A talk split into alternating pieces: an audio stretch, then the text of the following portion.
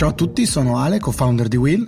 e nei prossimi 5 minuti cercheremo di fare il punto insieme sui fatti più importanti del giorno.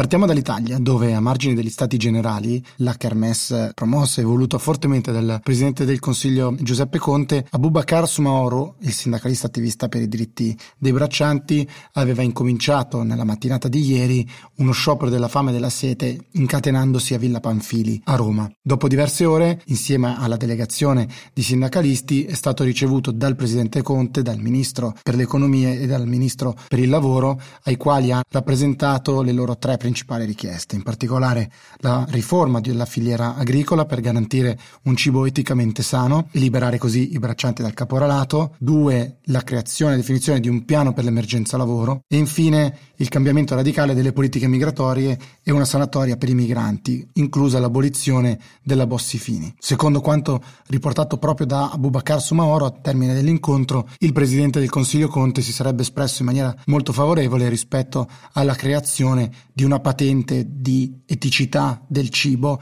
e della filiera agricola col quale è stato creato. Gli stati generali nel frattempo proseguono con l'audizione di diverse parti sociali, l'intervento di Colau e la chiusura della task force del manager che chiude così i lavori, consegna al governo il piano e dice ora aspetta il governo a portarlo avanti.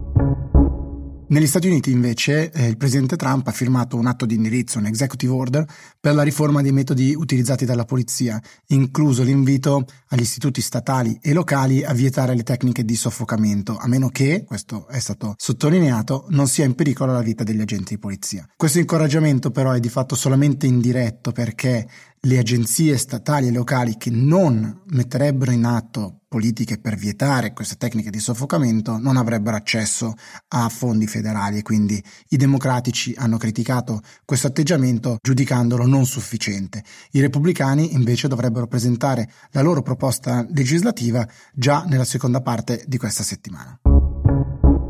Da ultimo, in una zona di confine tra Cina e India, in una valle della Dak, si sono registrati 20 morti negli scontri tra le forze indiane e cinesi, un fatto che non avveniva da oltre 40 anni. Nella notte di lunedì, infatti, 20 soldati indiani sono stati uccisi dalle forze militari cinesi, che avrebbero a loro volta subito delle perdite, seppure queste non siano confermate da fonti ufficiali cinesi. A detta di molti osservatori, non è interesse di nessuna delle due superpotenze elevare ulteriormente il livello dello scontro e anzi, negli ultimi anni in cui entrambi i paesi si sono focalizzati moltissimo nella crescita economica, hanno provato anche a raggiungere degli accordi negoziali seppure non siano mai stati firmati. L'editore del Global Times, un tabloid molto vicino al regime cinese, ha detto la Cina non vuole lo scontro con l'India ma neppure lo teme. Sarà importantissimo monitorare quale sarà il livello dello scontro nelle prossime settimane.